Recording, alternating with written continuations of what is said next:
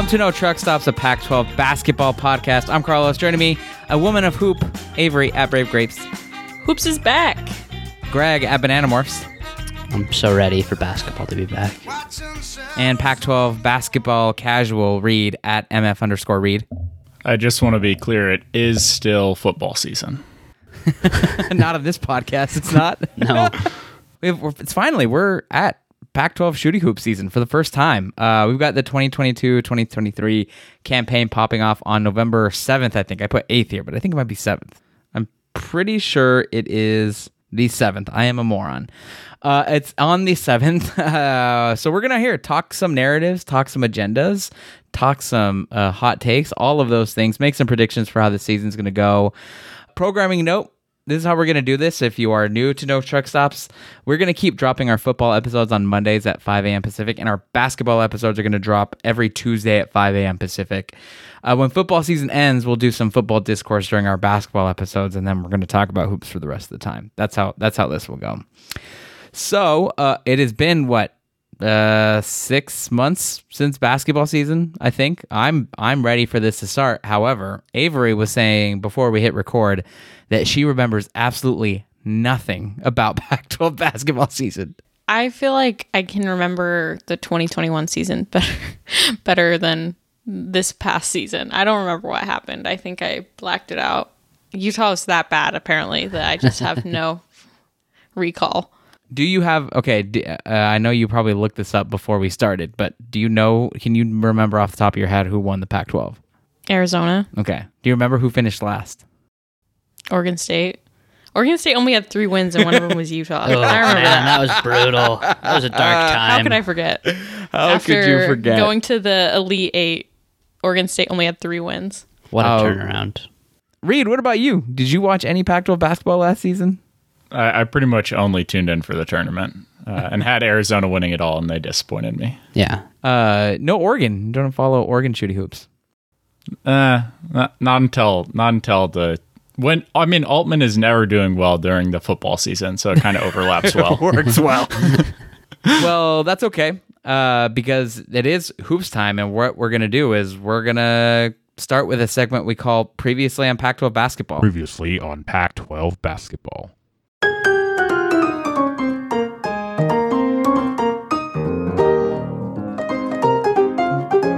Uh, Arizona won the Pac-12 behind Christian Koloko and Ben Mathurin. Both are now gone to the NBA. They finished with a gaudy 8 and 18 and 2 conference record, beating out preseason favorite UCLA, who finished second in the league at 15 and 5. They split their season series before Arizona won in the Pac-12 basketball tournament to beat UCLA 2 to 1 on the entirety of the season.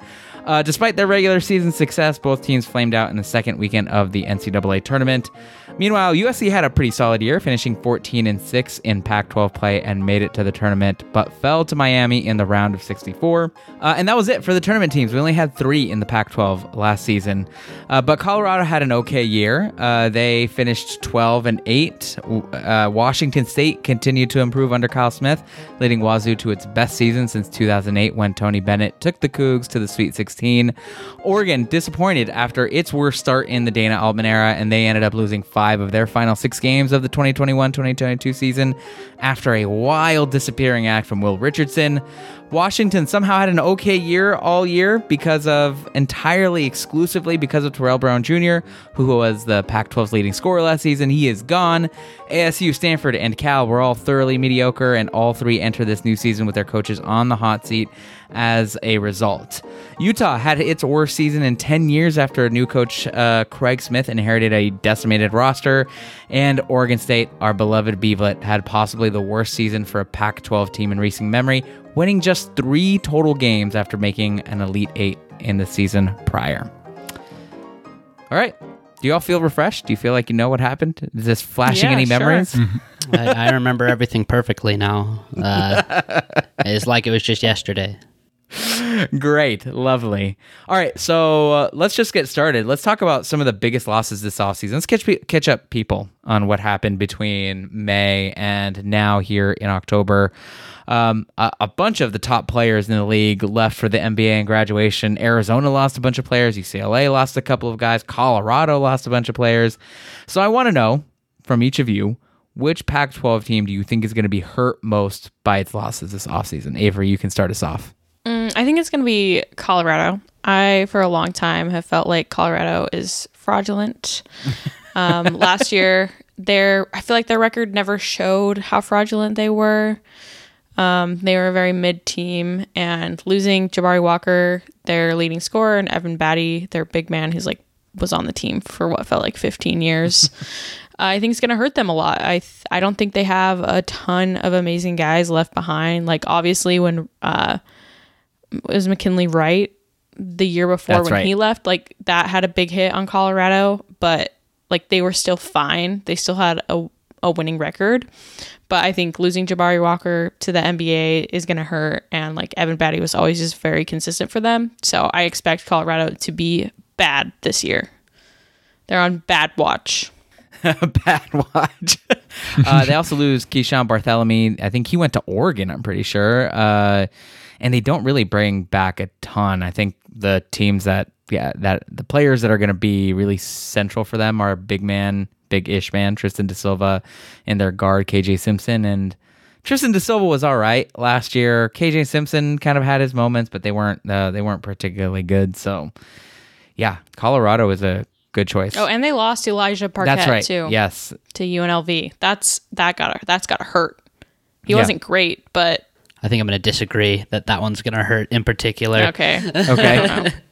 I feel like it's got to hurt to have a guy leave to UNLV though.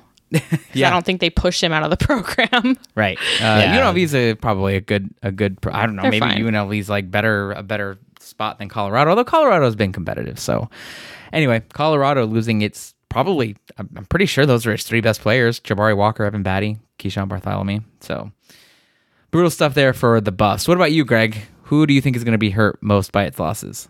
I think it's going to be USC. Um, so they lost Isaiah Mobley and Chevez Goodwin.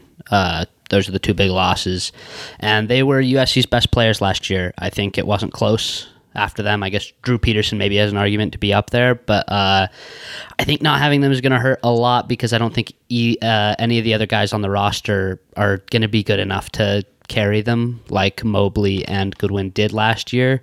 Uh, they're not going to be deep in the front court at all with those losses, and I don't think Boogie Ellis and Drew Peterson can carry the offense on their own. Uh, I really wasn't impressed with Boogie Ellis last year, and I'm not expecting a ton of improvement from him. Uh, and while Drew Peterson had some really, really big games that was impressive, and like he was certainly a great player, he was able to play off their bigs, and he's been able to play off their bigs for the entirety of his career so far. And he can't really do that anymore. He doesn't have like a a real big to play off of. He doesn't have anyone else to play off of. Really, they've got uh, Reese Dix. Oh man, where did I put? Reese Dixon Waters. That's the last part. I didn't want to mess it up, but I did. uh, Reese Dixon Waters, they got him, and I think he's going to be good, but uh, he is still pretty raw, not very experienced at all. Didn't play a ton last year. And uh, they're bringing in a highly touted freshman big man, uh, but I do not want to bet on him filling the void left by Isaiah Mobley and Chevez Goodwin because it's a massive ask uh, for a freshman. And I- I'm going to refrain from saying said freshman's name until I hear someone else say it because I, I don't want to butcher it horribly. His first name's Vincent. Uh, and he was dealing with some heart issues in the offseason too, right? the freshman? yeah. Oh, I, Uh, I didn't was- know that. Yeah, he was dealing with some. I think he, God, it was like a, a heart disease. It must have been. Uh, this is Vince. Uh, I'm gonna try this, and please, anyone, call me out for this. Uh, Iwuchiku. you. Oh God, you're right. I tried. I thought I had it down, and then I didn't. see, you know, I'm just gonna wait until the games start, and then once a commentator says it, I will, I will say whatever Yeah. they say. But late last month in September, he um, he was sidelined indefinitely after suffering cardiac arrest this summer. Oh, So God. so he might not yeah. even play. Yeah, it's it's pretty unlikely. I mean, I don't know. Maybe he could. I I don't. Um, I, I don't think so. Um, LA the- Times reported that he was inching towards a possible return, but Yeah, probably not. Um, and with with the lack of depth that USC has at big, I mean, I think it's going to be really tough for them. Not a lot of size, no experience with the players with size. I think they're going to take a massive step back. what do you think, Ava? Are you worried about USC's departures? They lost a couple of guys that were pretty important for them. Yeah, I agree that Mobley did a lot for that team, and so did Goodwin. And Boogie Ellis was kind of, uh, I don't know. I think we had way higher expectations for him going into the season, and I'm not sure if that's on us or him. um, but like I was told that Boogie Ellis was supposed to be just so fucking electric, and he he had his moments, but I would say over the entire season, from what I remember, it was pretty underwhelming. And they didn't get any transfers in USC. I think they're might be the only Pac 12 team that didn't get any transfers this year. I know they've been like recruiting fine and their team's going to be pretty young, but I think basketball, it's important to get some transfers when your team's that young. You need some guys that have experience. I guess Drew Peterson's like 27 or something like that. He's Yeah. so fucking old. I thought he graduated. UCLA. I kinda hate him. UCLA also didn't take any transfers, but uh, they're starting from a better spot. Yeah. yeah, that's because they hashtag can recruit.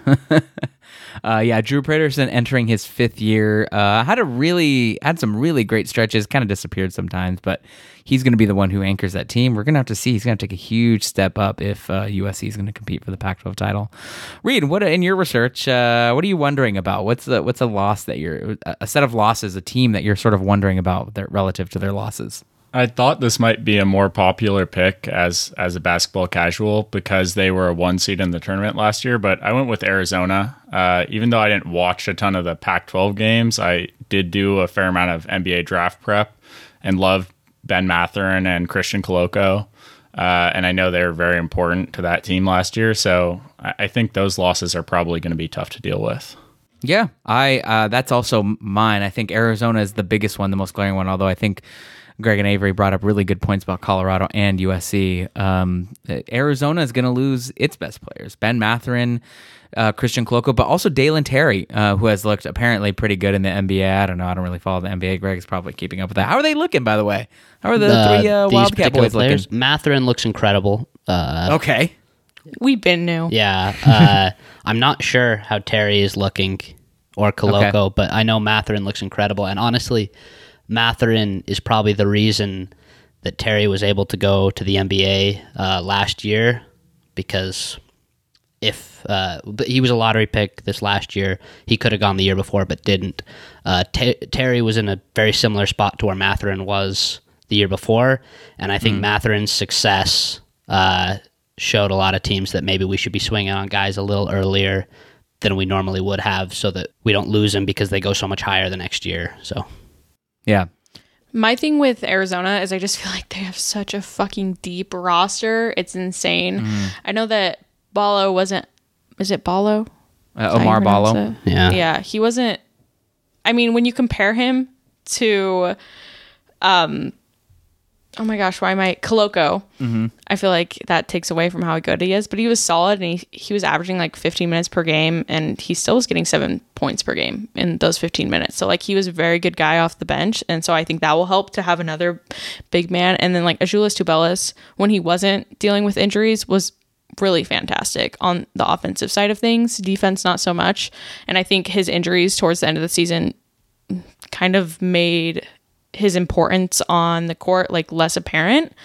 I it's kind of scary though to think that they might need to depend on Kerr Kriisa more because yikes. Uh Kerr Kriisa Kerr Kriisa is like a more talented basketball version of Jayden de Laura in my opinion. yes. Such a good Like, comparison. every every fucking I feel like I go I say oh my god this guy's the worst worst fucking basketball player ever how is he on an elite P5 team and then well, I guess P6 and then like the next series he'll just like score 9 points in 45 seconds Yeah. and I'm like what the what the fuck just happened so I don't think he's super dependable unless he's taken like great great strides I know he was injured at the end of the last year too but that's kind of concerning about Arizona. They're just so talented that I feel like if anyone can come back from this, they're a team that can. Also, I I believe in Tommy Lloyd. I think he's a fantastic coach.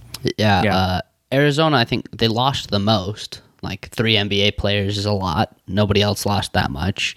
Uh, but they have some still really good players on the roster. And the biggest reason that I think USC is in more danger than Arizona is because coaching. Like I think Tommy Lloyd's a much better coach than Andy Enfield. Yeah. And that's going to make a big difference uh, for Arizona in my eyes. One of these players is going to step up and be Arizona's primary player, their best, their best player, their star. I'm going to list three names here. I'm going to tell you. I want you all to tell me who you think has the highest likelihood of breaking out as Arizona's number one option here.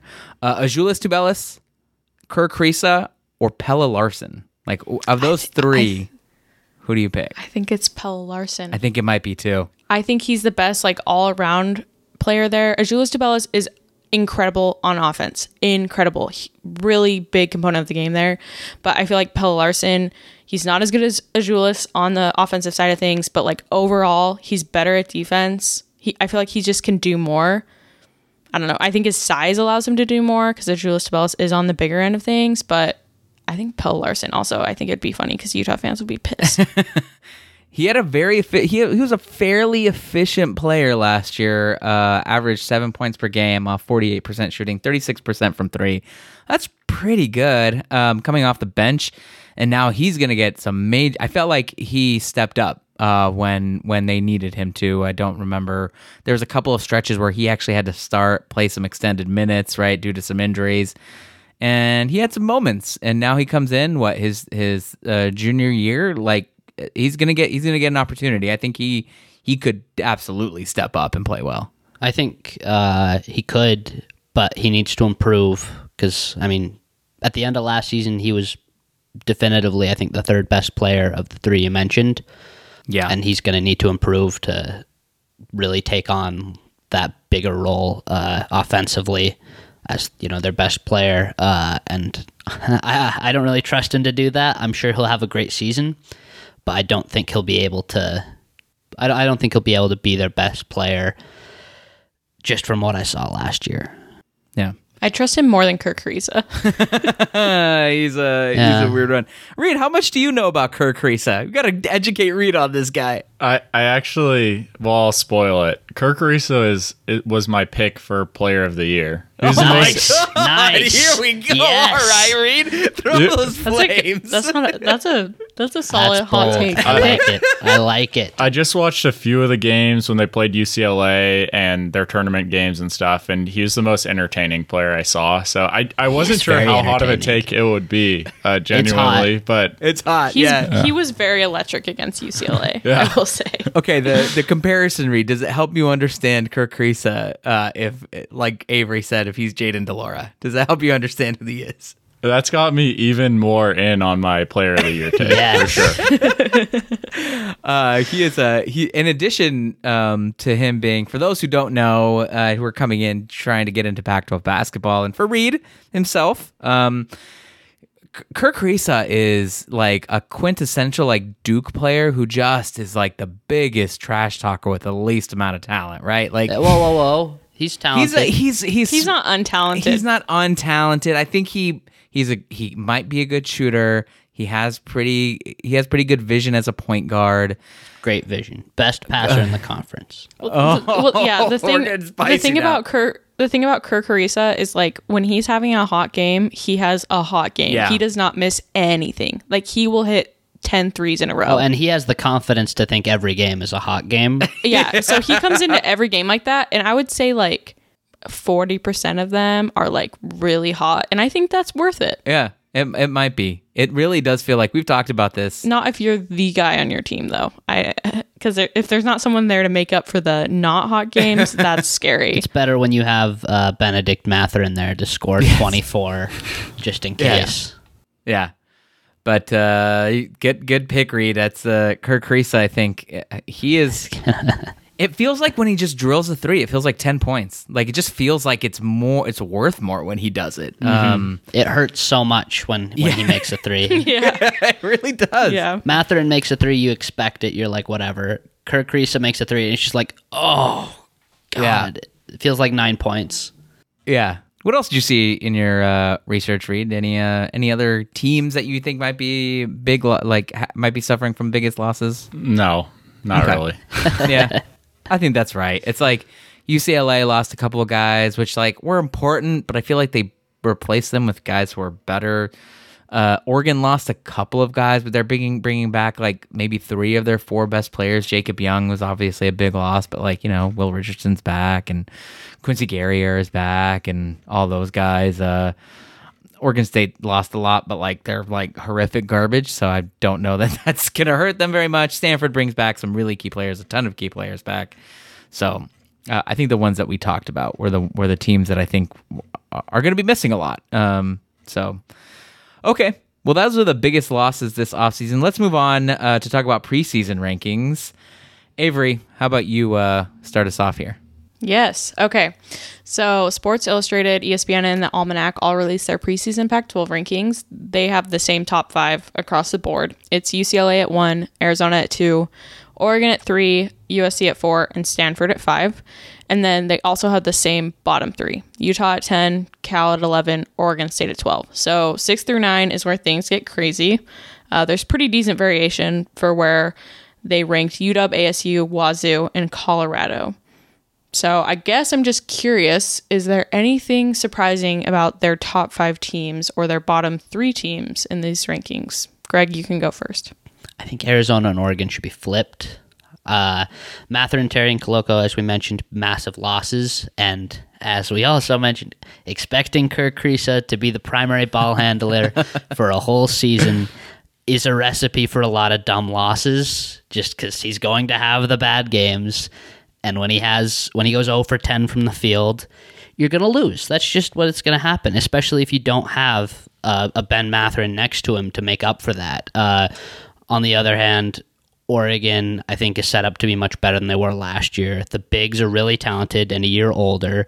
Will Richardson probably won't suck as much as he did in the first half last year. Uh, and, I'm the, expecting and the last And five the games. last, like, that was yeah. a good point. Yeah, there were those two. I'm I'm expecting something more in the middle, more what we expected before last season and what we saw for a good portion of last year. He still finished with solid stats, Will Richardson, but uh, I'm expecting really good things from Oregon, and I just don't think Arizona's roster is very good this year.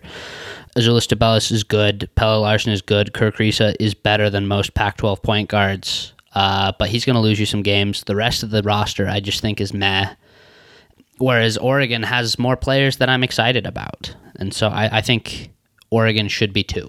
For those who aren't uh, familiar with Will Richardson, read how much you know about Will Richardson as an Oregon fan. Uh, a bit. I mean, I know he was their best player last year, probably, or expected to be at least. Yeah, I think one of the the things about him was he had a really had a really rough start. A really he just went on a heater in the middle of it, and then I think he got a lot of criticism from Oregon fans and from Pac-12 fans who were watching Oregon for for a, quite the disappearing act at the end, where it's sort of like I heard he had mono during that time or something. There did was that, have mono. Yeah. Okay, well that I did- might explain why he was bad. Yeah, I mean, it's sort of it's sort. There's a narrative building around Will Right. Richardson. I think even before then that he kind of disappears in big moments, but that could have been it. Um, totally. I I don't think there's anything surprising about the top four. I will say it's very interesting that by consensus, Stan- Stanford is five. Uh, I have so many questions about Stanford. I know why, right? But I'm ready back- to put I'm ready to put Stanford three. I'm so close to putting Oh Stanford my three. god! Okay, hear it. Say it. That's fucking crazy. go ahead. Go ahead. Why? Part of my surprise team thing, of course. Okay. Uh, which is the next thing we were going to talk about, but I'll just say it now. So, th- like Stanford's roster is like really good. Mm-hmm. um, without too much imagination, it's not hard at all to see them finishing above USC. I think. Arizona, I don't think I don't think their roster is particularly inspiring. Whereas with Stanford, I think Harrison Ingram is a great player. Spencer Ing- Spencer Jones is a really good player, and they brought in one of Davidson's best players, who I forget his name. Michael Jones? Michael Jones, yeah, the other Jones. That's why, yeah, I wrote Jones twice and got confused. But uh, they're all great. Well, I should say both the Joneses, who are who are not related, FYI, uh, they're fantastic that won't be shooters. confusing at all. No, no, not confusing at all. Uh, they're fantastic shooters, and overall, Stanford has a lot of shooting, and that's going to be huge for them because while Harrison Ingram does almost everything well, he's not a good shooter. And so, him having the space of the other shooters is going to be massive for their offense. And defensively, I think they've got just great defenders across the board. Um, a little bit, I should say, I'm not sure about the guard spot, but I don't think you need to be a great defender as a guard when you've got the two Joneses and especially Harrison Ingram there. Uh, and if Ingram manages to shoot well, I think they will be the third best team in the conference, and that's that's the big uh, that's the big question. This all requires, of course, Jerod Haase to not be terrible as a coach, which is not a guarantee. But if things go right, if things go right, Stanford could be, uh, not Stanford could be, Stanford will be the third best team if uh, if it all clicks. I don't think Jerod Haase knows how to coach his players not to turn over the ball. That's a good point. this is definitely true. Uh, they don't even have. Uh, he said it uh, uh, in a quote, an interview. Uh, he he said, "We don't even have to be a like a low turnover team. We just need to not be the worst." and I agree with him. You don't He's need to be. right. You don't need to be a low turnover team. You just need to not be completely dog shit terrible. Stanford led the Pac 12 in turnovers last year with 15 per game. Uh, for comparison, the best team in the league in turnovers was UCLA. They only turned it over 8.9, so almost double what the best team got. Um, and, and a They good, were ranked 349th in turnover rate in KenPom. wow. you just need to get that down that- to 200. You're set. That's so broad. Their best turnover rate was in 2021 when they're 284th in the country. Yeah, that's brutal. Not not a good sign from your from your head coach. Um, I, I I totally get it with Stanford. They're the ones that I'm just like really wondering about because Harrison Ingram might be behind Jaime Jaquez and maybe Tiger Campbell. He might be the best returning player this year, uh, at least the most talented. Um, he was a five star recruit coming out of high school. had a had a pretty good year, all things considered. Last year looked looked awesome. Sometimes like he was bullying guys. He looked very very good um, last year. I, I think it was a shock to everyone that he decided to come back to Stanford for a second year. Uh, I think that was surprising, stunning that he decided to come back. So and they they bring back a lot, right? They bring back, like you said, Spencer Jones. They bring back James Keefe. Um, they're they're bringing back a good number of players and a good number of minutes. But man, uh, Jerod Haase might be a trash can. I like. I don't know. So, uh, okay. So that's one. What about what about you? Read any uh commentary? You don't have to comment on Stanford, but uh, these top five here: UCLA, Arizona, Oregon, USC, and Stanford. Yeah, Stanford was my surprise as well that they were kind of included in that top five team. Uh, and that just comes from I usually pay attention around tournament time, and I feel like I almost never see Stanford there in comparison to the other ones. I looked it up; they haven't made the tournament since 2014. Uh, so, I mean, this segment probably applies most to me because everything was a surprise when I opened the preview magazine, pretty much. but this was especially surprising. Yeah. Gonna be interesting. Uh, any other thoughts about this top five and how they shuck out? I, I would say I also w- agreed with Greg that Oregon should be ahead of Arizona. Uh, Oregon's bringing back more than Arizona is. Uh, just is this the is this Dana? You know, I'm just kind of wondering. Like Dana Altman's getting up there in age. Is he sort of losing the plot? Like I don't know. Is this just a blip year? Last year, this is maybe one of the most like in in terms of Dana Altman's time there, maybe the most continuity he's had year to year. You know, he's known for slow starts because he gets these rosters that are just kind of put together in in the course of six months now he gets he gets back a lot of guys. So I don't know. Maybe that sort of will help, or maybe he doesn't know how to what to do when he has a bunch of returning guys. It is definitely a question with how last year went. It's uh, it's not a guarantee that Oregon's going to be good, but I I have high expectations. Quick question here from uh, at Eric Flug Flugy. Uh, Eric Flu. F L U E G G E. Sorry for mis- misstating your name, mispronouncing your name, buddy.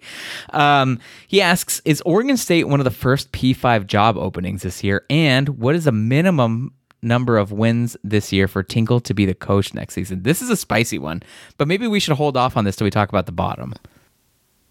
I mean, we can talk about it right now. Okay. I have thoughts. Okay, go ahead. He- He went to the Elite Eight in 2020, 2021 at Oregon State. This is Oregon State. Um, I'm pretty sure the last time Oregon State went to the Elite Eight was like what, the 60s or something like that. 64, I think. Yeah. Jesus. I don't think that he is on the hot seat right now. I know only winning three games is is really really fucking bad, but I don't think he has a chance of being fired this season after taking Oregon State to the Elite Eight less than two years ago. Um, I think if he has repeats what happened last year, yeah, there's a chance. But right now, I don't really think he's on the hot seat. He uh, and the other part of this is that uh, Oregon State has only been to the tournament two times since 1990, and both of those times were under Wayne Tinkle. I, I don't Yeah. know. Maybe they just their expectations are lower. I do think that year was three and 28 is for as bad as Oregon State's been, they have not been that bad before. I think I you have to go back all the way to. pff, I'm still scrolling here on Sports Reference. I don't know that they've ever. I think that might be the fewest ones they've ever had in a full basketball season in their entire history. They went uh two. Uh, I guess they went uh one and two. 1901 02. so like, you know, when they barely just played 3 games, they couldn't win those 3 games. That's the last time Oregon State won only 3 games. Yeah. it was it was a brutal a fucking brutal season, but I feel like we all just have to remember that this is Oregon State Yeah. and what are the chances they hire a guy that can take them back to the tournament? So Yeah. I think uh, evaluating coaches based on like tournament results is a dangerous thing to do because it is so random. Uh, like the Elite Eight, like they play that again, they're not making it that far. They probably go out in the first round. Uh, that's not to say it wasn't impressive. They made it, but uh, that team was not the eighth best team in the country. Uh, and I, I think it's it's uh, it's a bad idea to ex- see that and think that is indicative of what uh, Wayne Tinkle is as a coach. That being said, I wouldn't say he's on the hot seat either, unless it is a season that is as close to as bad as last year, like you said.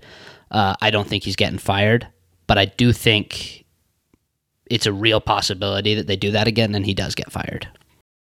Yeah. I think uh I think the to answer this question, minimum number of wins for Wayne Tinkle, it's got to be like 10. And At least Yeah, I 10. would say 10. At least Yeah. 10, yeah. And if he can get into double digit wins, that that would be a good step forward, you know, after last year. So Yeah, and they got to look good, I think. I think it's like totally fair to say you can't uh, base expectations off of oh they he made it to the elite eight so he's going to keep his job forever. I don't think Wayne Tinkle has secured his job until he wants to retire.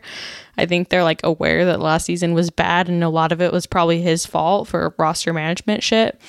But at the same time, like they're not going to fire him mid-season. Mm, yeah, Like I they're- agree. he's not going to be the, f- the one. They're not going to be one of the first P five openings this year unless they literally do not win a game leading into the the new year yeah, or even like March. I don't know. I don't see them firing him during the season. yeah, I think that would be it. Would take uh, uh, a stunning collapse and off the court drama. Honestly. Also, they would sure. lose a lot of money because they just extended him. That's Yeah. the biggest thing that is giving him security. Is it was a it was a long extension too. Uh, Yeah. I don't think they're going to be able to afford to pay that. So he, yeah, he might be safe even if they do that again, just because of the money involved. All right, Avery, you got one more question for us about these uh these rankings. Yeah, I my question was of those middle tier teams, UW, ASU, Wazoo, and Colorado. Do you think any of them might surprise us? Read.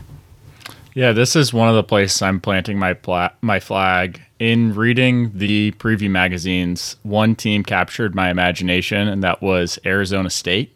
Captures everyone's imaginations yeah. every year. It's a we good never pick, learn. I, I liked a lot of the pieces. Uh, they seemed like they transformed the roster with a lot of transfers. Marcus Bagley seemed like he could be a guy, uh, and they had a rim protector in, in Warren Washington. And then I also like they had a pair of brothers, the Cambridges.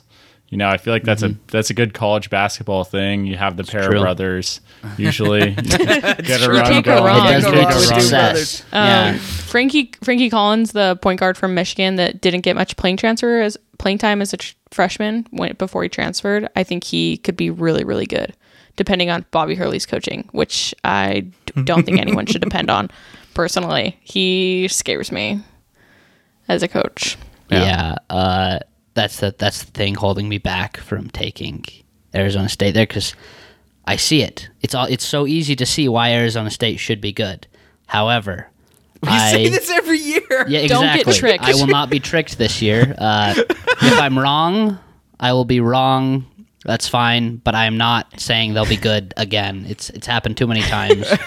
Uh, and so for that reason, I'll say Colorado. I'll, I'll disagree with uh, with Avery there. That's that might be a worse take than ASU being good. ASU, yeah. I- No, no, ASU, it's not. like you're getting tricked. Colorado, I don't know. He's a Boyle believer. That's right. Boyle, I don't. Boyle's Ted not Boyle's a bad all right. coach. He's yeah, all right. he's a solid coach. Uh, and last year they lost maybe the best play. Well, maybe not the best player in program history, but like he has all their records. Uh, McKinley, right?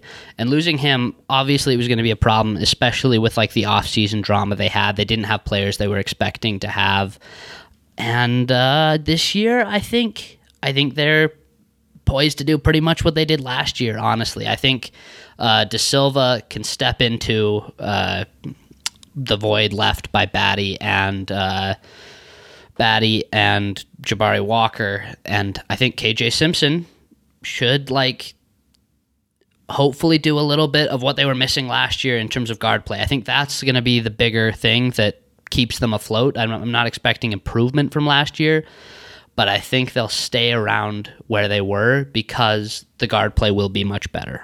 I don't think Keeshawn Barthelemy was good. That might be addition by subtraction.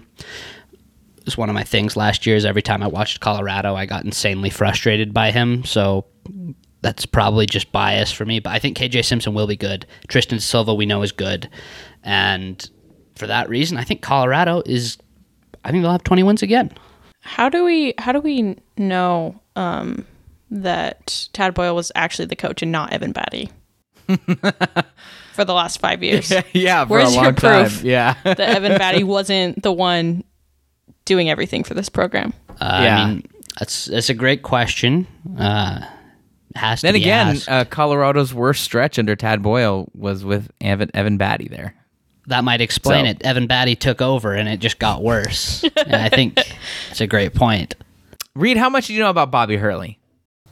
Uh, I, I mostly know him from like his Duke days when he was a point guard for the Christian Laettner teams. Yeah. Um, and I think a lot of people still hate him from that. And he's also his time at ASU has been very interesting. He's brought in a ton of talent, more talent than Arizona State's ever seen. But buddy, he is bad. He is not a great coach. I I always say that um, basketball programs mirror their football programs for the most part, and I think that he is very very comparable to Herm Edwards in the recruiting, but not doing anything with the department. Yeah. Uh, although people loved the Bobby Hurley hire, no one liked the Herm Edwards hire. Yeah, yeah. Bobby Hurley was a Bobby good Hurley hire. Bobby Hurley Yeah. was a good hire because like he had college coaching experience. But you know, I think after this year, if they do what they have done the last two years, you know, it might be time to move on. Uh, and I'm expecting that to happen. So you know, I'm not being tricked by the shiny, the shiny talent. I will not be tricked Yeah. again. What about you, Avery? Who's your surprise team of these uh, four in the middle? UW, ASU, Wazoo, Colorado. You know, I love to throw my weight behind uh, a team with only one good player, and that is the Washington State Cougars. Uh, Mouhamed Gueye is elite. Last year, he was really great. He was a freshman last year. He's really young. He wasn't perfect, uh, but he was very solid considering he was a freshman surrounded by like a good team. They weren't excellent. You know, Washington State lost Efe Abogidi, which was a huge loss to the G League. He was a fantastic player. And so some might think that they are going downhill, but I raise you this. They they can do it behind Mouhamed Gueye. Uh, Kyle Smith believes all they need is Mouhamed Gueye. He calls him an Evan Mobley light, and as long as he stays healthy, I don't I don't see why what could possibly go wrong, depending on one player to carry an entire team. I believe in Mouhamed Gueye, so go Cougs. Not bad. I think I'm also intrigued by Washington State, and I also kind of think, uh, I, I don't want to call them my surprise team. I've got a different one lined up for that one, but I think they could be interesting. Uh, I think uh, if I look, if I'm looking at this here correctly, uh, yep, Washington State led the league, led the Pac-12 in three-point attempts. They were sixth in the league in three point percentage. They uh, Kyle Smith's entire ethos, his entire strategy is a very. It's sort of grounded in the basketball analytics movement, which is three points is more than two. He is very committed to getting open three pointers. Um, Yeah. Last year, Washington State could not knock them down. Um, Noah Williams, big drop off as a shooter. He's gone now. Michael Flowers, not a great shooter. He's gone. Tyrell Roberts, not a great shooter. He's gone. Um, they bring in a couple of guys here who I think are unproven, like Justin Powell. Where did he transfer from? He transferred from Tennessee. Tennessee. I think he was he's a bit of an unknown, but shot when he did play, shot a 38% clip from three. TJ Bamba comes back, he shot 36% from three. Jabe Mullins from St. Mary's. That's right. Andrej Jakimovski um, is another one who shot well from three. Uh, Jay Mullins, you're right. Uh, you're right. Thirty-seven point three percent from three. He clearly Kyle Smith is going all in on just trying to get a bunch of shooters and, and shoot the shit out of the ball. He that I love that. Yeah, I love that. Yeah, and he That's could, my shit. Yeah, he could do it like that. If that's the kind of shooters he has on this roster, they could have a, a pretty good year. If you're Washington State, what you know what? Put all your eggs in one basket. And then have Mouhamed Gueye be a defender. But put put all the other eggs in the other basket and just go for it. Yeah. What could go wrong? You're Washington State. Don't have high expectations. You'll be okay. What I'm concerned about with Washington State is the volume of those three point shooters is uh, not super high, and they're going to be taking more threes than they ever have before. And they're pro. I, I I don't expect them to be super high quality shots, just because when you try and spray threes, they're going to be worse than t- like the threes you take will be worse than teams that only take them when they're open. You know, so I'm worried that the percentages for those players will go down and I don't see anyone there who I trust to create consistent offense against a good defense, and it makes me worried for Washington State. You miss 100% of the shots that you don't take. It's true. So However, instead, take every shot. you can still miss most of the shots that you do take. but you'll miss you'll miss less if you take all of them. As I can't argue with that logic. Carlos, tell us about your surprise team. Uh, okay, so I'm gonna put this surprise team with my later one. We'll just skip this question altogether since we kind of got all our, all our surprise teams out of the way. Um, I think it's Washington. I'm really curious. Boo, boo, dumb pick alert. Really bad pick. I think it's Washington. I'm really intrigued by Noah Williams coming. Um, and they also get Keion Brooks from Kentucky, who is a five star Yeah, a big recruit. transfer. I am really curious to see can Keion Brooks step into the role that Terrell Brown Jr. did. Um, can he is can he carry Washington the way that Terrell Brown Jr. did? Especially since Terrell Brown Jr. himself was also a transfer who also came from a, a fringe blue blood or a blue blood and took on a bigger role with Washington. And now they get Noah Williams, who's like a pretty good defender. Um, they they did not have any good defenders last year. Jamal Bey comes back; he was pretty good. Cole Bajema kind of sucked, but he, He can sucked. shoot. He was bad. but if he just sits on the sits on the perimeter and shoots threes, that might be good enough for him. every every team needs a white guy that can do that. So, yeah, um, I wish so badly that Terrell Brown Jr. was still on this team. I do Yeah. too. Because like It hurts my heart so much. the defense is going to be good fun. this year. I think that's you know Mike Hopkins' his hallmark is his defense, and it, I just I can't remember which one of you said it, but it wasn't good last year. Uh, I think they have the players; they should be good this year. I'm just worried about the offense. I don't expect Keion Brooks to be Terrell Brown Jr., and I don't expect Jamal Bey to be Terrell Brown Jr. I don't expect them together to be Terrell Brown Jr. I think they'll struggle offensively. Their games, I think, will be uh, rock fights.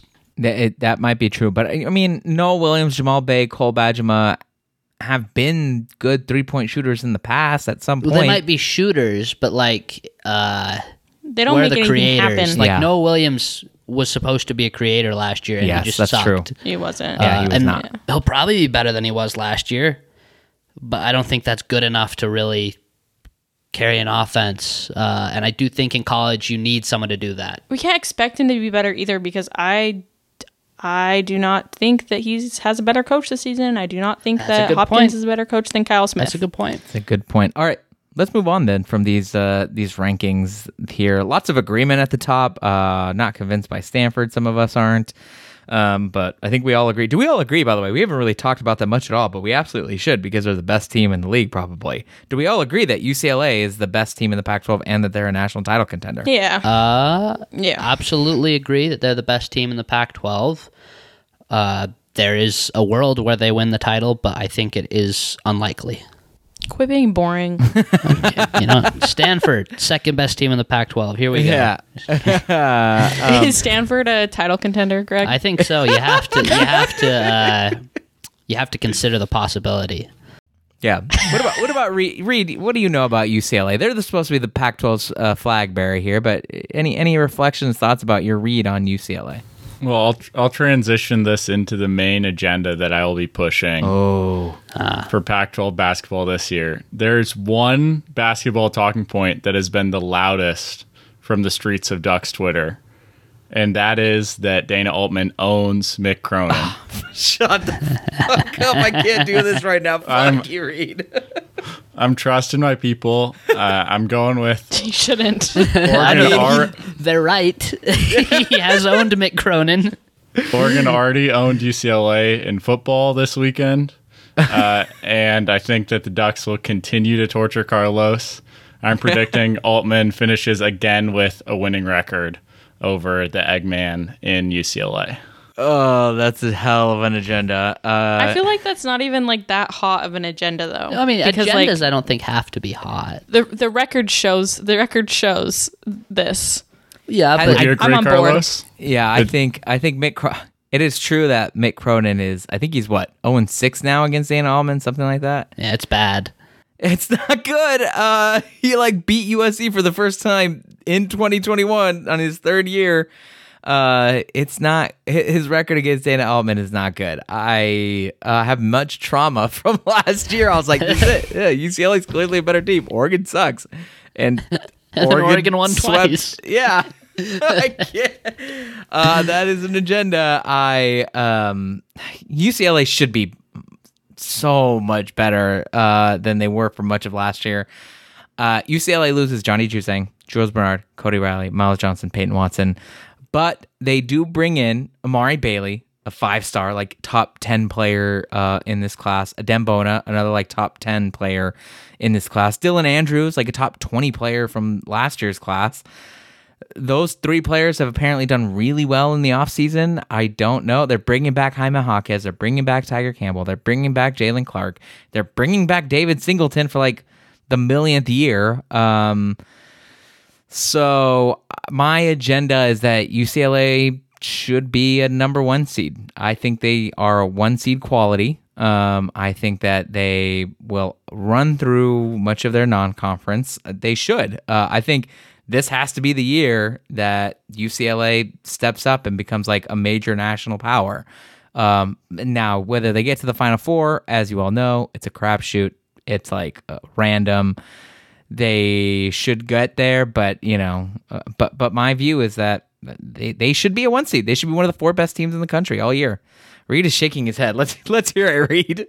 Well, I, it's just as funny to me that you think it's such a crapshoot tournament success just because Mick hasn't had it yet. Mick Dana's went to the final four. Mick went to the He final went to the four. Final Four. Reed. He was almost in the he was almost in the championship game. he was one shot away. Yeah, all-time great tournament shot. But you know, I understand uh, what you're trying to do, and uh, I respect it. Keep keep doing it. Uh, Reed's Reed's finding his humor. Finding to bother Carlos as much as possible. UCLA basketball, that's where we can hurt him. All right, that's that's what Yeah. he cares about. Uh, so if we can just, you know, just a few well placed losses, that's what we need.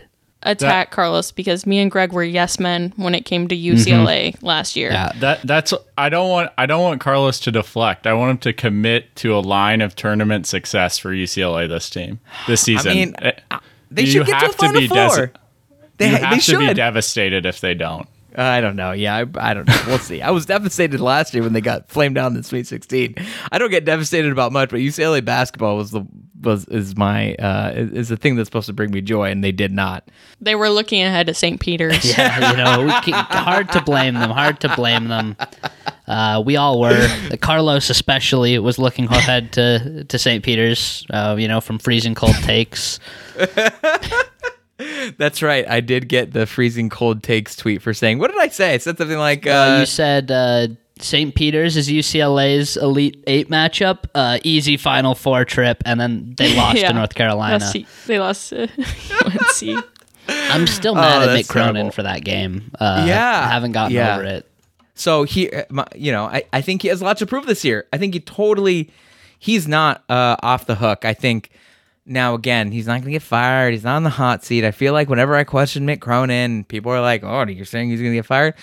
I don't think that, but I think like we have to have, we're going to have to have if if we see some of the same issues we saw this year as we did last year around rotations and decisions with which bigs to play. That was a huge discourse last season. I was pushing it. A bunch of other people were pushing it um, if that continues, we gotta have serious conversations about uh, the Mick Cronin era because that that can't happen again.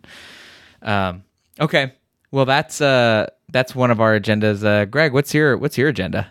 Uh, well, so I, I, I mentioned Stanford already. Uh, yeah, so I'm just going to be pushing Stanford as, you know, a top, As competent. especially competent, super competent. uh, yeah, uh, Harrison Ingram, I was going to say Pac 12 first team as like a hot take, but you, you're calling him the third best player in the conference, which is hotter than I was willing to go. Uh, but anyway, so yeah, I think Harrison Ingram, Pac 12 first team, I think that's one of my agendas. I think he's awesome. Is it likely? I don't think so. Is it impossible? I also don't think so. Uh, and most importantly, I want it to happen. And so it's going to happen. Uh, I'm going to be extremely loud every time he has a good game, and I'll be silent every time he has a bad game. Uh, yeah, another one on my agendas. Reese Dixon Waters as USC's best player by the end of the season. Oh my goodness, that's Yeah. interesting. Uh, it's intriguing. He had a great finish to last season. yeah, Uh, and I think he can become a real lead guard in a way that Drew Peterson and Boogie Ellis aren't. Like Drew Peterson, I think is more of a wing. I, I wouldn't want him handling the ball every possession. Uh, and as I said earlier, I'm not super high on Boogie Ellis. Uh, so by the end of the year, I think we'll be. I think I think we'll be talking about Reese Dixon Waters as USC's best player. Yeah, Boogie Ellis is just the easiest pick for that. yeah. I feel like. But yeah, that is that is a fun agenda. I also think, I mean, we were talking a little bit last year. I don't know if y'all remember, but Reese Dixon Waters was. We were talking about should he start over Boogie Ellis because Yeah. Boogie Ellis is having a brutal stretch. Yeah. Um, Avery, what about you? What's what agenda are you pushing? I know I usually bring like agendas are my thing, and it was really hard for me to come up with one. So my agenda is going to be that Utah is the worst team in the conference. Really? That's Oh okay. no! This is actually just kind of rooted in me hoping that uh, they'll prove me wrong because last year I was saying they're like uh, the fifth best team in the conference, and that didn't happen. Uh, Utah has a bunch of accountants on their team. That's really all I got to say about that. They have not been recruiting well. I know Craig Smith didn't inherit a great situation uh, with all the guys that ended up transferring out of the program, including Pelle Larsson. Um, and last year, Branden Carlson, their best player, either had COVID or was dealing with appendicitis most of the season, which Yeah. was fucking It's not great. brutal. Yeah. And I feel like the guys that were on the team, it's so dependent on Branden Carlson, and outside of that, they're just kind, they're kind of just okay. They're not they're not terrible, but they're just fine. That's why I call them accountants because that's their future. Um, it's really hard for me to like feel good about what has happened in the off season. I know they brought in Mike Saunders from from Cincinnati. They got a guy from BYU and then Ben Carlson from Wisconsin, which are all like big big transfers for Utah. They offer some depth and even like some starting possibilities. And then they got I think the player I'm most excited about for Utah is Keba Keita, I think is his name. He's not going to see much Keita. playing time this year. Keita. He's but he's a freshman. Um, he's not going to see much playing time this year because he's young. But I think like for the future of the program, he could be a really really fun player. But other than that, I just like the guys that they're the guys that they have on their team are all just kind of mediocre. And uh, to be honest, like I don't I don't really know much about Cal or have expectations for Cal, so I really feel like it's going to be Utah, Cal, and Oregon State down there at the bottom. It will be hard to be worse than Oregon State, Yeah. but yeah, But I'm just going to say that my agenda is Utah's going to be the worst team in the conference, and then I'll be happy when I'm wrong. One of my surprise teams was that one of my surprise teams is going to be Utah. I think Utah might be like top. I don't know seven. I feel like they could be squarely in That's the middle. That's the thing about Utah is like I feel like they could be like way better than anyone is expecting, or like genuinely worse. Yeah. yeah, I don't. I have no idea what to expect So- from this team. I'm definitely higher on Utah than Avery is, uh, because one of the big reasons is I do expect Keba Keita to play Oh, do you? because I mean, remember last year one of the biggest issues Utah had, like I think the biggest issue was a lack of offensive creation, which is still going to be an issue. But I think the next biggest issue was bigs. Uh, Branden Carlson really good. After that, it kind of sucked a lot. Uh, Dusan Mahorcic was good when he played, and then you know had that bad injury, and then when he came back, he had the uh, disagreement with the coaching staff, and he left the team. that's right. Yeah, and I think that hurt Utah a lot. I think Keita is going to be big Yeah. for them, especially because one of Carlson's biggest weak, or I should say, uh, Branden Carlson, because now Utah has two Carlsons. Uh, one of Branden Carlson's biggest weaknesses is his rebounding, and I think Keita is going to be a big help there. He's super athletic. Uh, he's a great rebounder, and Wilguens Exacte, the other freshman, or I should say, one of the other freshmen that's coming in. I think he'll have. A solid role similar to the one that Lazar Stefanovic had last year for Utah.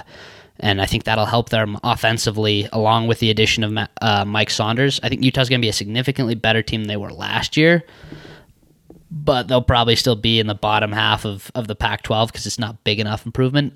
I'm on the Utah 2023 train, though. I think they'll be good in 2023 or 2024. It's easier. It's easier for me if I assume Utah's bad. I understand. Because then I'll be positively I understand. surprised. I get it. Last year, last year hurt me so much. Yeah, but I'm going to gas him up even a little bit more. I'm curious about Marco Anthony. I want to see if he takes a step up. Uh, I know that he was kind of up and down last year. I feel like I feel like Marco Anthony could be uh, an important player for them.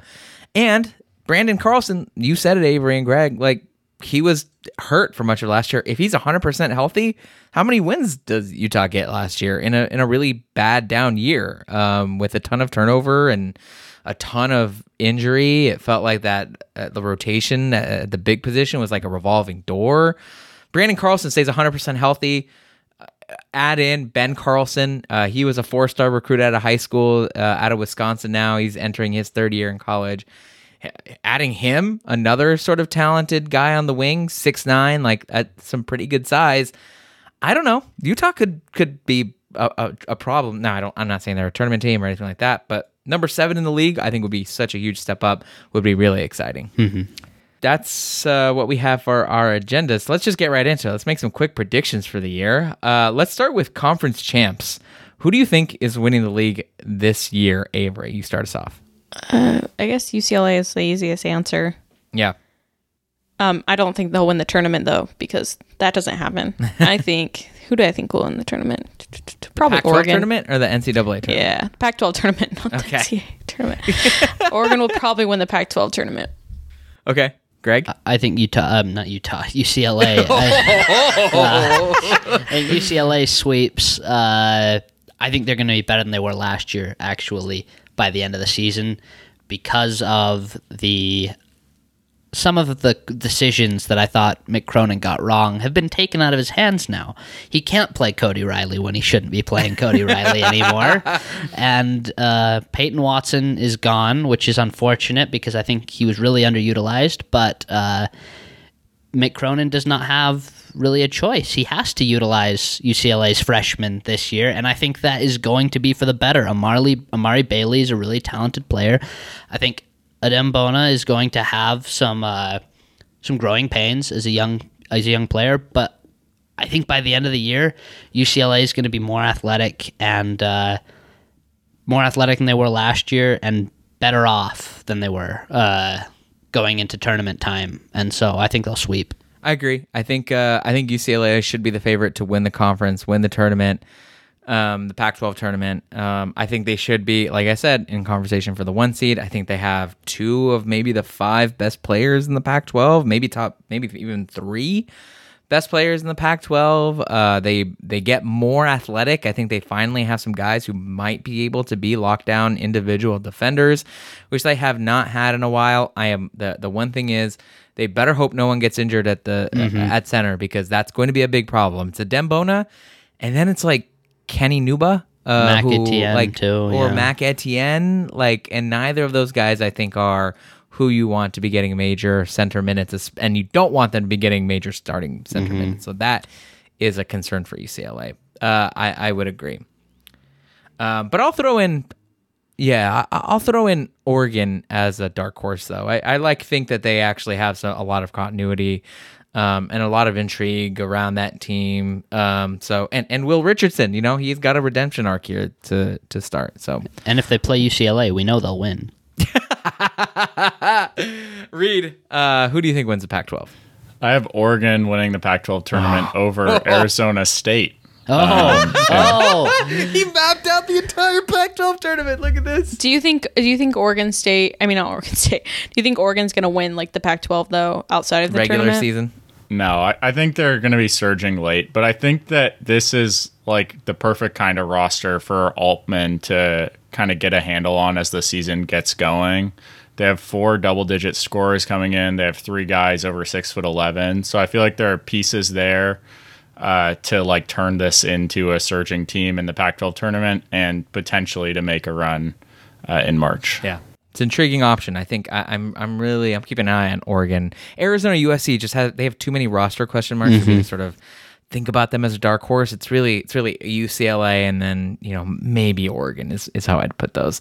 Okay, real quick, who's uh who do you think's making the tournament this season? Avery, we can start with you again. Oh, um, definitely UCLA. Uh, probably Oregon. Probably Arizona. And you know what? I'll I'll be crazy. I'll say that. I'll say that Stanford gets in there too. Oh, no USC. Sure. Oh, Five teams. okay. Let's go. All right. Greg, who are your uh, who are your tournament teams? UCLA, Oregon, Arizona, Stanford, no USC. Oh. Yeah, I think, I think USC's losses were big. He's a hater. I think Yeah. The the, t- the team's just not going to work very well. Okay. All right. Reed. Uh, I'll, I'll lead off with, of course, Arizona State's going to make it. Yes. then uh, Arizona, Oregon, UCLA. I initially had USC, but Greg's won me over. I'll always take a chance to hate on the Trojans, so I'll go with Stanford as the fifth team. yes. Uh, I've got uh, obviously UCLA, Oregon, Arizona, USC. I think that they're locks. I, I'm gonna say I don't believe in Stanford, but I, I think Washington and Washington State make it. Um, I'm feeling. I always feel high about the Pac-12, and this always bites me in the ass. Uh, eight teams remember- last year, I remember. yeah. What an insane take! I can't believe y'all let me. I can't believe y'all let me say that and post that. Yeah, we really should. We were assholes. bad friends for that. Uh, but no, I think I think Washington State has maybe a roster that's better suited for Kyle Smith, maybe less talented, but better suited for a system. And Washington just has talent. I don't know. Mike Hopkins was pretty good back in the day. Uh, and I don't trust Jerod Haase at all. I think he's a trash can. Um, Yeah, Mike Hopkins fair. might, It's might be a trash can also. But I think he is also. Yeah. I think the Washington He's Washington a trash schools, can that looks like a scarecrow. I think Washington schools get in. Um, all right. What about Pac-12 Player of the Year? Uh, Greg, you can start us off on this one. I'm glad I get to go first because I get to pick by far the best player, and that is uh, Jaime Jaquez. I think it'll be him. Uh, he's been UCLA's best player the last two years. I think uh, shooting might have been a little worse last year, but I'm not gonna let that uh, get in my way. I think he just does everything. He does everything so well. He's a great defender. He's a great playmaker. He's a great scorer. He's shoot. I think he is a good shooter, despite what the numbers said last year. Uh, so yeah, I think it's Jaquez and then everyone else. Okay. Avery. Uh, I agree that Jaime is probably leading by a lot, but I'll go with Mouhamed Gueye just to be different and quirky. um, I think he's really great. He- yeah. No, he's a he's a big guy. He like looked sometimes during early sometimes throughout the season he looked very smooth for like a seven foot dude. Like just like really smooth moves. I could I could totally see it. Also, he's going to be the best player on his team. and like narrative wise that mm-hmm. if your team's like just okay and not elite, that's like a great way to be in the conversation for player of the year. If you're the one that's like elevating your team and it's very obvious that without you, your team would be much worse. Yeah. Almost happened for Terrell Brown Jr. last year. He definitely got a lot of consideration for. He, sh- He probably should have won it, yeah. Yeah. Or Yeah. Mathurin was good too. I mean, Mathurin is yeah. really great, but yeah. Reed, what about you? Pac-12 Player of the Year. Yeah, I gave it away earlier. Kerr Kriisa, I'm going for. it. Yes. That's a Most big one. entertaining That's player. yes. I love it did. so much. yeah, that's unhinged. If Reed hits on these takes, it's going to be legendary. It's gonna be so funny and fucking lose it. Um, yeah, I I'm gonna I'm gonna be slightly different and say Tiger Campbell. I think he might be. I think he's he was a very important part. He's been an important part to UCLA's offense uh, the past couple years. Not a horrific defender. Certainly tries hard. Um, I think UCLA's offense might depend heavily on Tiger Campbell, so um, I- think it'll be him. But uh, I also thought of Mouhamed Gueye, um, and I also think Harrison Ingram is an interesting one. If Stanford is good, it will be because of Harrison Ingram, by far the most talented player um, in the one of the most talented players in the Pac-12, the most talented player by far at Stanford. He he he could if Stanford is a tournament team, a tournament lock, like coming into February or something like that. It it'll be because of him. Yeah, I had a list of five players or six Okay. players actually. I I should have had Tiger Campbell on there, but I didn't. Uh, especially if he improves as much as he did last offseason. Uh, but Jaime Jaquez was the one I had first. Uh, Azuolas Tubelis. I'm surprised none of you mentioned him. I have I have complicated feelings about Azuolas Tubelis, to be honest. I Especially on his defensive game. and the way he disappears sometimes, he's he can be soft. I don't know. I have I have questions. I have questions about Azuolas. That's Tubelis, but I fair. get it. Uh, Harrison Ingram, I had him. Will Richardson, we didn't mention Yes. him. Oregon could be the best team in the Pac 12. I don't think they will be, but like in the world where they finish first in the Pac 12, I think Will Richardson wins player of the year. And because I'm a homer, Branden Carlson, uh, great player, Utah's best player, puts the team on his back. I love him. Uh, yeah. Yeah, I think uh, we, one of the one of the major magazines we're reading is the Almanac, and I think it's a it's a great magazine. It's fantastic. It's my favorite college basketball preview. They were really down on Branden Carlson, and I'm Well, not. they're Uh, wrong and stupid. Yeah, Uh, yeah. They should feel here bad. I am praising them. um, okay, good picks. Coach of the year, Reed. You start us off on this one. I think everyone can probably guess this by now. I'm going with Bobby Hurley. Oh, no! He's bringing it together. Jesus. Okay, say more. You're, you're just intrigued by them. Your your eye is caught by that roster. They captured my imagination in the preview mag. Uh, it sounds like maybe he's had a checkered past at Arizona State, but I think he figures it all out this year. It'd be interesting if Arizona State is a tournament lock. He will definitely be there. I think here's the Yeah. play. It, it- we should say who who cannot win Coach of the Year. No way Mick Cronin can win, win Coach of the Year. I think he totally can. okay. It's well, a very easy path I mean, for him to win. technically, win. everyone could if they get make it to the national championship. Well, I think the awards are before. Uh, before the tournament. I think. Oh, Yeah. So, I. All right, Avery. Who's your Avery? Who's your pick? You you go. You go then. Dana Altman. Okay. That's That's. such a lazy pick. I mean, don't- this one's a hard one to have hot takes on. Bobby Hurley's a hot take. Dana Altman's solid. It was a bad, bad year last year. A lot of people are questioning if he's just too old or whatever, if he's just burnt out. And I feel like if he he comes back and Oregon's like clearly the second best team in the conference, that'll look really good for him. it's not. It's not a bad pick. I think he's a he's a, a good basketball coach, and we'll have to find out if he can do something with some continuity here. Greg, who's your pick? so uh, I can't be a homer on this one because I'm a year early. But 2024, Craig Smith, Coach of the Year. Until then, though, uh, I'm gonna go. I just for synergy with my other picks. It's got to be Jerod Haase. Uh, Wow. just because if Stanford is that good, he's gonna win it. yes, it's true.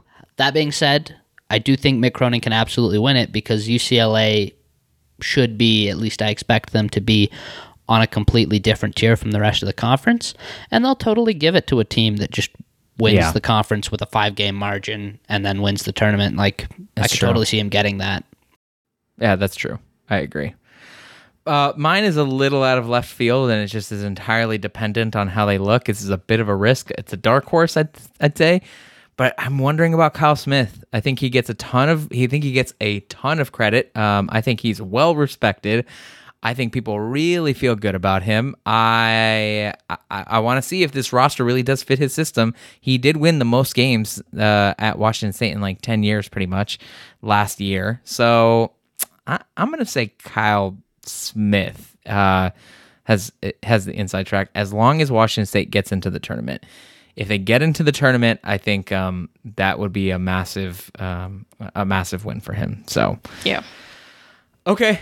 Uh, well, then that's it for our predictions. We got them all out of the way. Now it's time to do uh, some game predictions.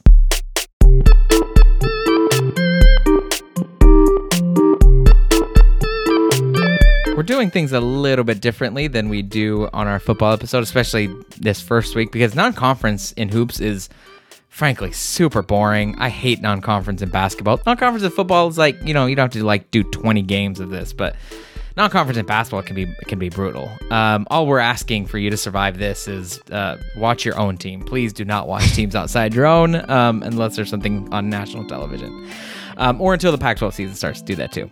So instead of picking games for opening day, there's uh, 12 games. All 12 teams are playing on the same day, November 7th. It's like from 11 a.m. to like 9 p.m. 9:30 p.m. I think is when the last game. 9:30 Pacific, I think, is when the last game tips, which is um truly unhinged. I don't know why you would. I don't know why you'd put a game at nine Pacific on tip off, but That's whatever. what college basketball season's like. Here's the nice thing about college basketball games, though. This is this is the thing I love about college basketball. Two hours and it's over. Like That's there's true, no. yeah. The, football's like okay, this game could be four hours, five hours. Basketball's done two hours flat. Um, Mm-hmm. It's beautiful. Uh, I am looking forward to that. Um, so instead of picking games for opening day, I want each of you to pick three Pac 12 teams who you think have the best shot at losing on opening day. Okay? So um, these are all mostly cupcakes. They're all, none of these are marquee games whatsoever. It's like the best team I think might be Florida Gulf Coast, just by record. Weber State, maybe. Um, so these are technically all cupcakes, but I want you to pick three teams that you think could get upset on this first day. Reed, I don't know. Just take a shot at the dark, buddy. What do you think? I'm flying blind here, definitely. I'll go with USC versus Florida Gulf Coast. That's that would be a revenge game, right? Because Yeah, I think Andy that's Andy Enfield Enfield's old there. school. Yeah. great. I love the narratives there. Uh, it sounds like Oregon State's not very good, so I'll go with them to lose to Tulsa. Um, and my last one, why not? I'll go. I'll go Weber State uh, over Washington for the rivalry, and shout out Dame Lillard for going to Weber State. So there you go. there you go. Not bad. Avery? Okay. Mine are Colorado will lose to UC Riverside. If you remember last season, UC Riverside had the crazy win over ASU. Oh, That's Oh, right. that it was was like a them. That halftime game- shot or something, right? Yeah, it was beautiful. Yeah, half court, half court shot. Uh, that was fucking insane.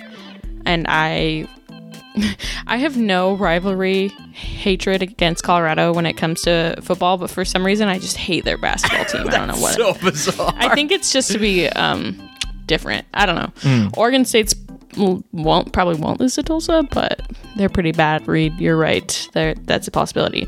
And then this one's crazy: Utah versus Long Island University. And the reason I picked Long Island University to win this game is because they have a cool logo and mascot. Go Sharks! They have Go a, Sharks. I'm gonna look this up now. Their logo is literally just a shark. Sharks oh, really? should be And so whenever at all like. Fox Fox college basketball posts like the graphic with the logos in it, everyone's always like, Who whose is the shark logo? And that's Long Island University. Really? Because I see the LIU Brooklyn Blackbirds men's basketball. Oh, did I look at the That this is no, no. The Long Island, they're the Sharks. I can see the logo. I'm looking at it now. I'm Pretty sure Utah's playing the Sharks. Yeah, Oh, okay. Okay. I see on my app it says LIU Brooklyn. yeah. It's a different school. Utah's okay, playing Long know. Island. Uh, they're the Sharks, unless ESPN's lying to me. I don't Yeah, I looked at ESPN. maybe, maybe. Uh, yeah, I guess uh, ESPN. Oh, maybe I'll go to the LAU men's basketball. They do have a cool logo. I was like looking at the other one. Um, now I want to see does LAU. Oh, here it is. Yeah, you're right. It is LAU. Um, it is the Sharks. It's a it's a pretty good one. Okay, I was like, damn, that's embarrassing. Yeah, embarrassing. my app is clearly getting us too confused. Clearly, these two teams do not matter. Um, I am going to say Cal loses to UC Davis. Cal opened last season with the loss to what was it? UC San Diego, I think. Um, One of them. Yeah, Yeah, it was, one I of think the it was UC San Diego. Yeah. Uh, Cal is it's gonna be so funny dunking on Cal. They've been making a lot of jokes about being not jokes. They've been m- being being assholes, saying they're the flagship and all this other stuff of the UC system. I really hope they lose to UC Davis. I would uh, I would die laughing. Um, I don't know. I guess I'll throw. God, I don't know. I'll, say. I I'll go ahead and say Tulsa beats Oregon State. That'll be number two. Number three, I don't know. Arizona State's weird. I'll say they lose to Tarleton State. Um, not that I think they'll be any good, but just might as well throw it out there. Yeah. Who cares? Uh, I'm gonna go Oregon State, Washington State, and USC. Uh, they're all teams with big turnover from last year, and I think it could take them a little bit to like get into the rim- rhythm of things with each other.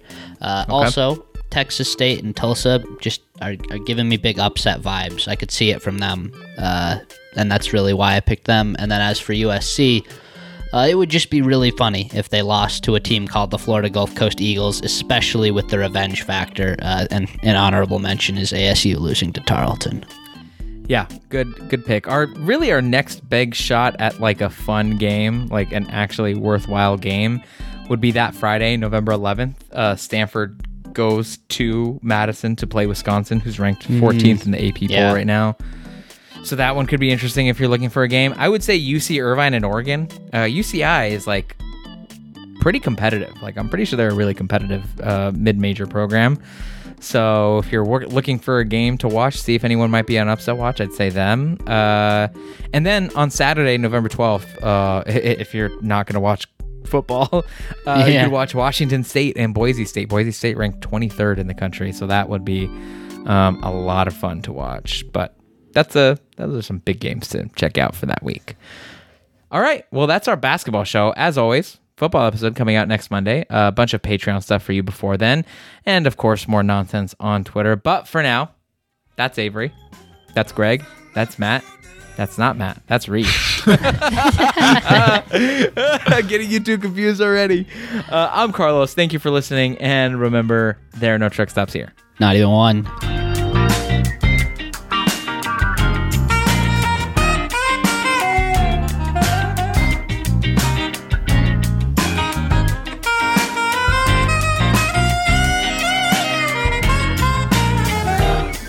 Still and thick with smoke. So thick it makes you choke. The crowd vibes in, the coffee's kicking, and my patience to everything. Said I'm lonelier than a single sax on a quiet